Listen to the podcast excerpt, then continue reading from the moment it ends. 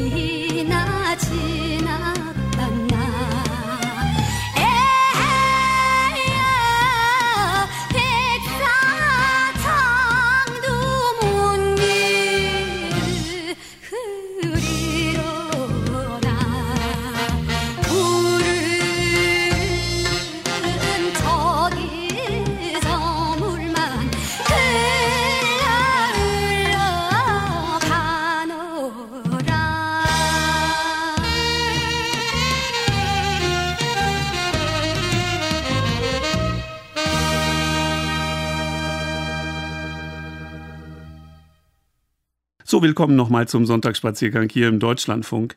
Dass sich leidvolle Geschichte überall in der Welt wiederholen kann, das müssen wir ja zurzeit in Myanmar miterleben, wo ein Militärregime gewaltsam gegen die eigene Bevölkerung vorgeht. So manchen haben diese Bilder vielleicht an die Niederschlagung der Demokratiebewegung in Südkorea erinnert, die sich dort im Mai 1980 in der Stadt Gwangju zugetragen hat. Inzwischen entwickelte sich das Land in eine blühende Demokratie und Gwangju zu einer weltweit beachteten Kunstmetropole. Bodo Hartwig hat sich vor Ort umgehört.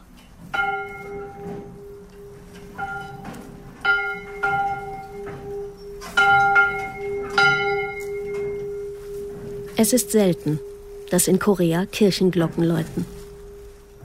Auch diese Glocke ruft nicht zum Gottesdienst nicht mehr. Ihr letztes Geläut liegt Jahrzehnte zurück. Das metallene Gerüst mit Spitzdach und Kreuz darauf ist verrostet und von Pflanzen überwuchert. Das Zugseil oben abgerissen. Die Glocke gehört zur Soldatenkirche auf dem Gelände des entlegenen Militärkrankenhauses von Gwangju. Seit 2007 ein verlassenes Areal mit schmucklosen, ehemals weißen Betonbauten, deren zerborstene Fenster in der Dämmerung wie die dunklen Augenhöhlen von Totenschädeln zwischen den wild wachsenden Bäumen hervorstarren. Ein wenig mulmig ist den Teilnehmern der Künstlergruppe, die hier gerade den Absperrzaun passiert und von Frau No Jong-suk geleitet wird. Zwar ist an diesem Abend nur der Besuch einer Sonderausstellung in einigen zwischengenutzten Räumen geplant, doch die Schatten der Vergangenheit wiegen schwer und verströmen eine unheilvolle Atmosphäre.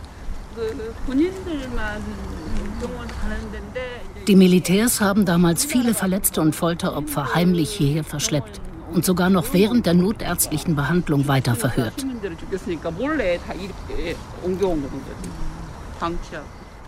Die Geschehnisse rund um den Aufstand von Gwangju haben die damalige Studentin und heutige Professorin für Kunstgeschichte Zeit ihres Lebens geprägt. Sie wurden Teil ihres gesamten Schaffens. Vor ein paar Jahren habe ich eine ausländische Gruppe zu unserem 18. Mai Nationalfriedhof begleitet, den ich davor lange gemieden hatte. Als ich dann vor den Gräbern stand, musste ich plötzlich weinen vor Schmerz weil mich so ein Schuldgefühl überkam, dass diese Menschen für die Bürger Guangzhous gestorben sind und ich weiterlebe.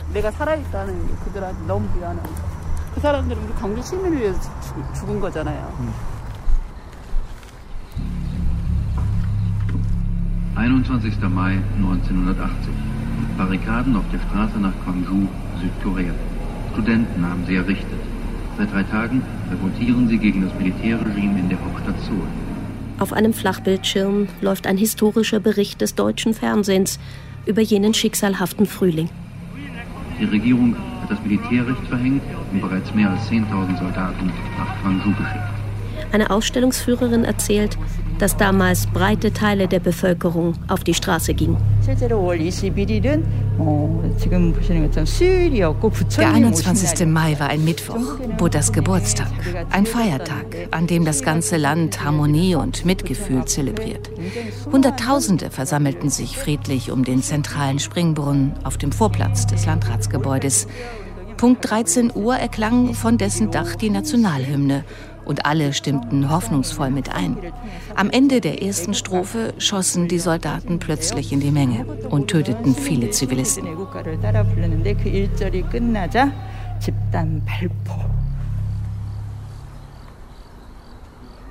Die bis heute nicht vollständig aufgearbeitete Geschichte der Stadt ist immer wieder Gegenstand auch der künstlerischen Auseinandersetzung das brachliegende Militärhospital wurde zuletzt durch die internationale Gwangju Biennale für temporäre Ausstellungszwecke genutzt.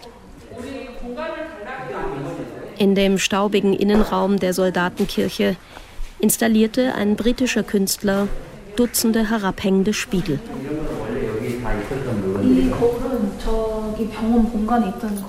Diese Spiegel stammen alle aus den Behandlungszimmern. Sie sind stumme Zeugen dessen, was sich dort abgespielt hat. Sie haben die Opfer gesehen. Deren reflektierte Seelen sollen nun, nach dem Wunsch des Künstlers, in diesem Kirchenraum ihren Frieden finden.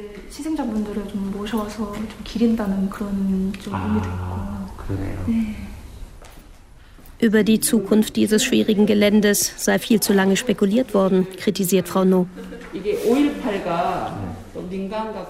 Weil sich die Opferverbände und das Militär nicht einigen konnten und auch nicht die Tourismusbehörde mit der Stadt, ist das jetzt alles dem Verfall preisgegeben. Es gibt viele solcher Fälle. Die Ausstellungsführerin entgegnet, sie habe von Plänen für ein Traumazentrum gehört. Wobei dann hoffentlich die Geschichte des Ortes nicht wegsaniert werde, frotzelt Frau No beim Verlassen der Kirche.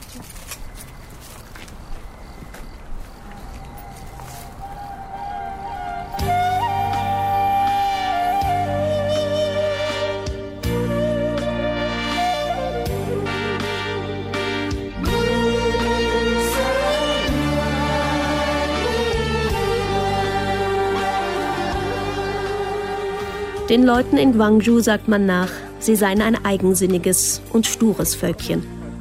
Ihrem Ruf zum Trotz bekam die Stadt immer mehr Zuwachs. Inzwischen leben hier über 1,5 Millionen Menschen. Seit 1980 fast eine Verdoppelung.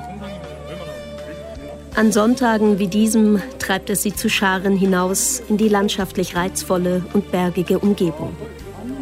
Der Mudungsan ist vulkanischen Ursprungs und mit 1187 Metern die höchste Erhebung im gleichnamigen UNESCO-Geopark.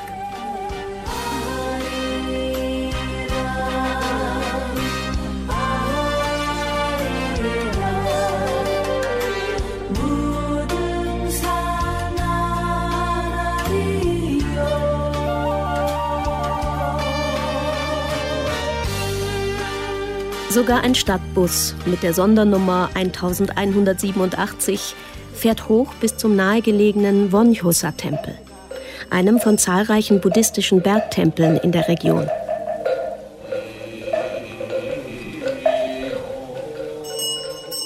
Wanderer können hier den Mönchen bei der Rezitation ihrer Sutren lauschen und sich am Brunnen mit heiligem Quellwasser erfrischen.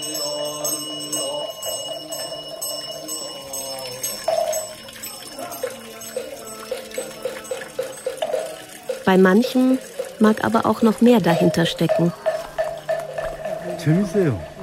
Interesse. Je mehr man sich in die buddhistische Denkweise und Philosophie hineinversetzt, desto magischer zieht sie einen an. Fotograf Kim Chang-ho. Jung geblieben, dichtes graues Haar, kräftige Figur. Ich würde mich selbst nicht als Buddhisten bezeichnen, aber ich besuche gerne Tempel. Zum Beispiel, wenn ich mich traurig fühle oder einsam.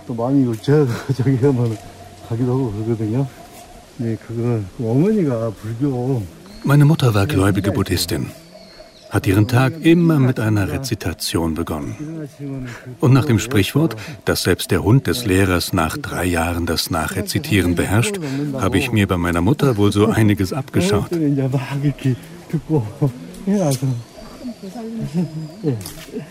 In der südkoreanischen Gesellschaft spielt der Buddhismus traditionell immer noch eine gewisse Rolle. Auch wenn neben dem Christentum die überwiegende Mehrheit der Bevölkerung offiziell keiner Religion mehr nachgeht. Mein Vater ist früh gestorben, noch vor dem Guangzhou-Aufstand. Aber in jenen Maitagen hat er mich posthum vor dem sicheren Tod bewahrt weil er mir in einem Traum zu einer wichtigen Entscheidung verhalf. Das wurde dann meine Überlebensgeschichte. Hier ist das deutsche Fernsehen mit der Tagesschau.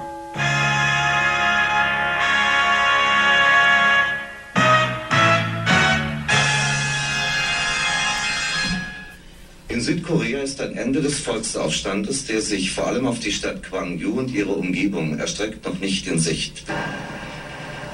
Nur auf Schleichwegen ist es uns gelungen, trotzdem nach Gwangju hereinzukommen. Die Brutalität, mit der Fallschirmjäger und Polizei in den ersten zwei Tagen hier gegen die Demonstranten vorgingen, lässt sich an den schweren Verletzungen ablesen, die wir gesehen haben. Und das hat den lange aufgestauten Hass der Bevölkerung auf das Militärregime so erregt, dass schließlich mehr als 200.000 Menschen demonstrierten und etwa 30.000 in die Straßenkämpfe selbst verwickelt wurden.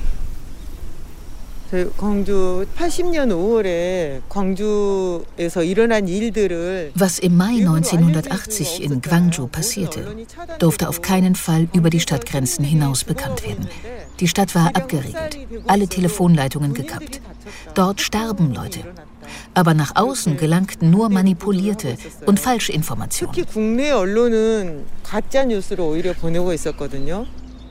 Die Malerin Ju Hong schmales Gesicht, Brille, Hut, lebte damals als Mittelschülerin mit ihrer Familie im Zentrum der Stadt, ganz hautnah am Geschehen. 진실을 보도하는 기자들은 전부 또 어, 잡아가고 die Journalisten, welche die Wahrheit ans Licht bringen wollten, wurden alle verhaftet. Von unserer verzweifelten Lage hörte dann ein ausländischer Fernsehjournalist, der verdeckt über Seoul einreiste. Dieser wurde Zeuge einerseits der Grausamkeit, aber auch des kameradschaftlichen Zusammenhalts der Menschen in ihrer Not, was ihn nachhaltig beeindruckte. So setzte er alles daran, diese Situation filmisch festzuhalten und bekannt zu machen. Gleichzeitig stand er nun vor dem Problem, das Material heil aus der Stadt zu schmuggeln.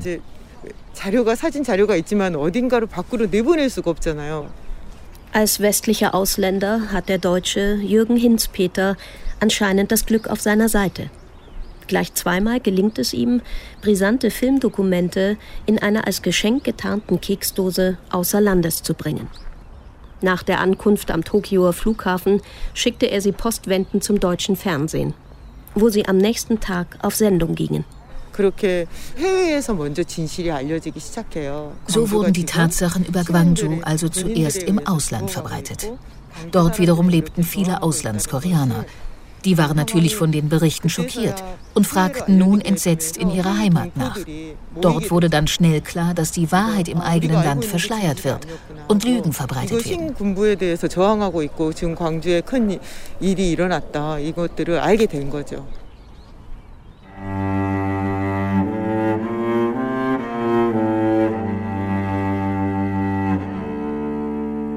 Trotz dieses wichtigen Teilerfolgs für die koreanische Demokratiebewegung kamen deren Akteure vor Ort indes immer mehr in Bedrängnis.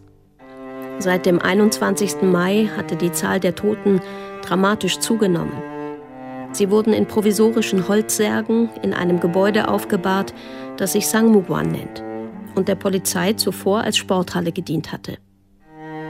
Gleichzeitig machte sich Hoffnung breit, als sich das Militär am 25. Mai unerwartet aus der Stadt zurückzog und die Einwohner scheinbar sich selbst überließ. Im Sitz der Provinzverwaltung, einem Altbau aus der japanischen Kolonialzeit, hatte ein Bürgerkomitee aus Pfarrern, Anwälten und Intellektuellen die Amtsgeschäfte übernommen, eine spärlich bewaffnete Bürgerwehr die Bewachung. Fotograf Kim Chang-ho war damals einer ihrer Helfer. Ich hatte mit 26 Jahren schon meinen Militärdienst hinter mir kannte mich einigermaßen mit Waffen aus. Und so brachte ich anfangs den Leuten der Bürgerwehr die korrekte Handhabung bei. Doch dann fehlte es an Kräften, die sich um die Leichname kümmerten. Sie wuschen und einkleideten. Sowas habe ich dann gemacht. Ja, das war damals eine der schwersten Arbeiten. Sagt Kim Chang-duk, ein schmaler, leicht gebückt gehender Mann, der hinzugetreten ist. Ich habe das Ende des Aufstands am Morgen des 27. Mai überlebt. Und wurden von den Soldaten verhaftet? Ja, ich war im Gefängnis, wurde gefoltert. Dann aber, weil ich noch Schüler war, nach über einem Monat freigelassen. Ich musste unterschreiben, nie wieder zu demonstrieren.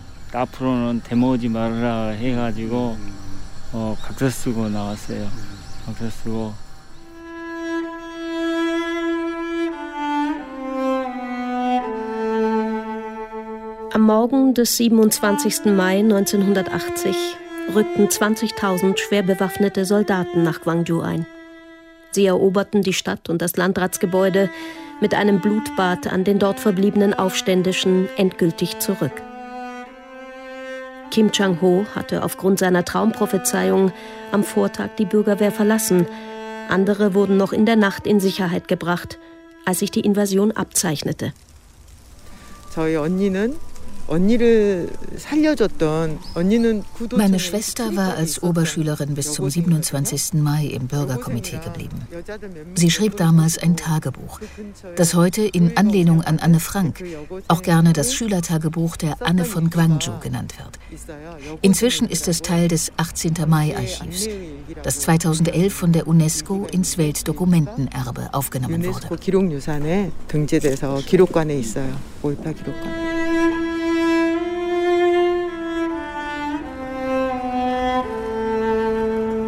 Der Platz der Demokratie mit dem runden Springbrunnen ist heute ein beliebter Ort von Veranstaltern, Touristen und Skateboardern. Der historische Sitz der Provinzbehörde wurde über viele Jahre saniert und soll nun ein gestalteter Ort des Gedenkens werden. Von den Fenstern seines oberen Stockwerks aus blickten die Märtyrer des Gwangju-Aufstands entschlossen ihrem Tod entgegen.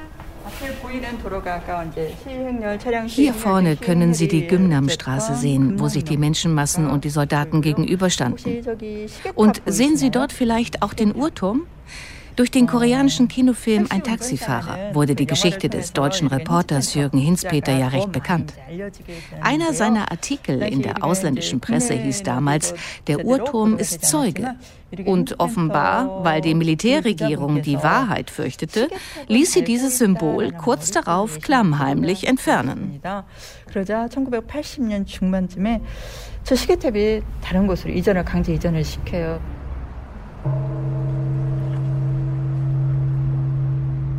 2015, unter inzwischen anderen politischen Verhältnissen, kehrte der Uhrturm frisch restauriert an seinen alten Platz zurück. Jeden Nachmittag erklingt nun pünktlich um 5.18 Uhr aus ihm die Hymne der Demokratiebewegung, um auch die nachfolgenden Generationen an die Ereignisse des koreanischen Frühlings von 1980 zu erinnern.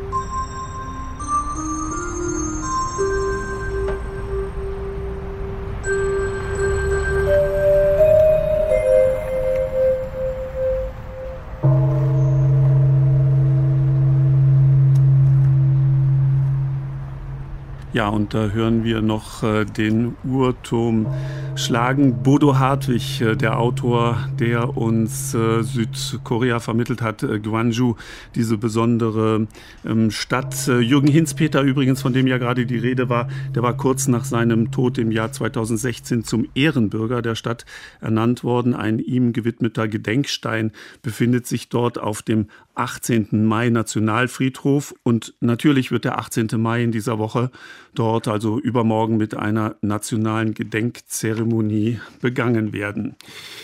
Welche Musik ähm, schickt uns Bodo Hartwig? Nach der Niederschlagung des Aufstandes musste ja die Demokratiebewegung in den Untergrund gehen. Wir haben es gehört, im Winter 1980 nahm ein damals 25-Jähriger mit seiner Gitarre einige populäre aber verbotene Lieder heimlich in seinem Keller auf Magnetbandkassette auf und äh, er brachte 500 Kopien davon in ganz Südkorea in Umlauf.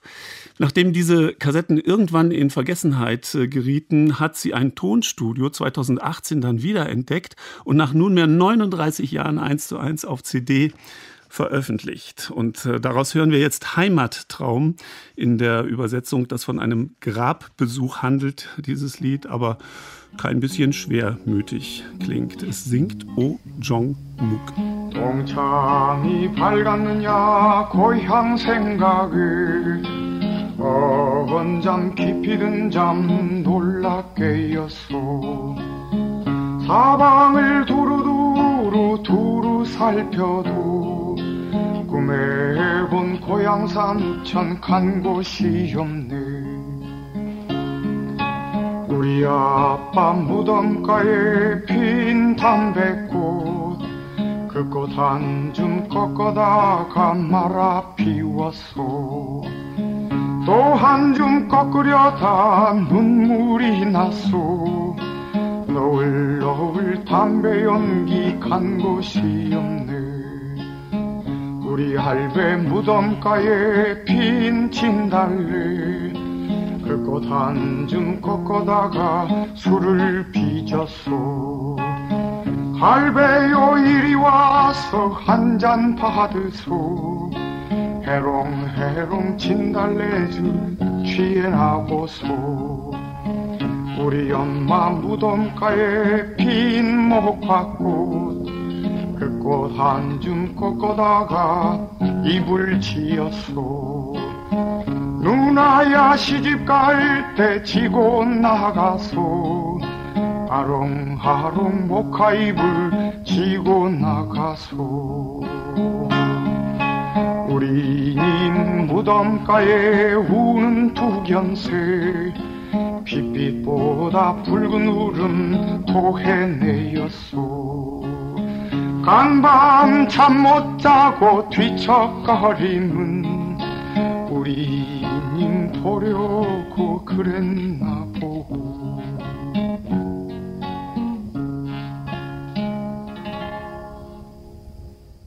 Ja, und dieser Oh Jong-muk, den wir gerade gehört haben, der wurde später als ähm, erster Interpret der im Beitrag, den wir gerade gehört haben, beschriebenen Hymne der Demokratiebewegung äh, bekannt. Und äh, diese Hymne, die ja 1981 den Märtyrern des Aufstandes gewidmet wurde, die erklingt täglich um 5.18 Uhr nachmittags an der Ursäule auf dem Platz der Demokratie. Fünfter der Monat Mai, 18, offiziell erster Tag des Aufstands. Diese Hymne ist inzwischen über die Ländergrenzen Koreas hinaus bekannt und wurde unter anderem auch bei der Regenschirmrevolution in Hongkong gesungen, auch in Japan, in Taiwan, auf den Philippinen und anscheinend jetzt auch in äh, Myanmar.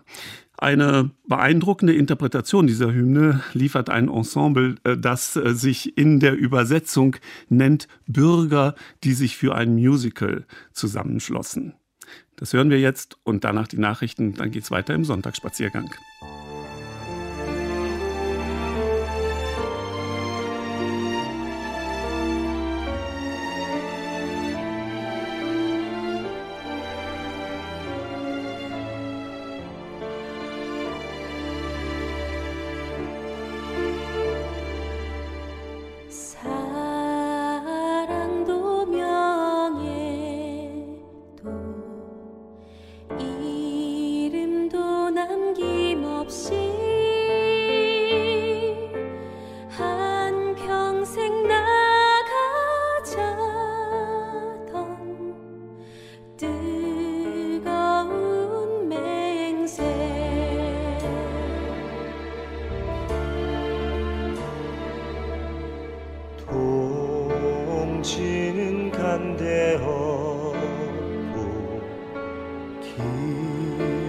제발 만나 북경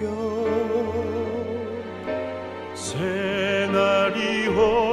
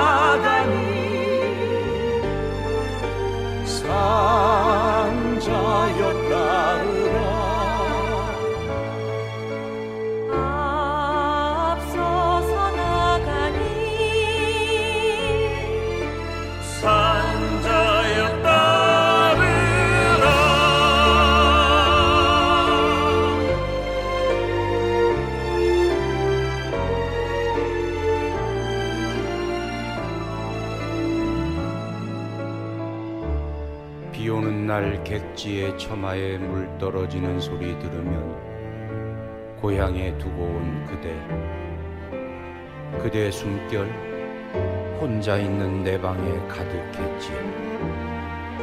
아카시아 핀 성당 언덕에 그대 안으면 그대가 부른 낮은 콧노래 내 몸에 멍멍하게 울렸던 여기에 두고 갈 환했던 봄날 아 코가 막히도록 환했던 봄날 미친 바람에 흰 꽃잎들 쓸려가도 나 이곳에서 그대 만났으므로 우리 웃지.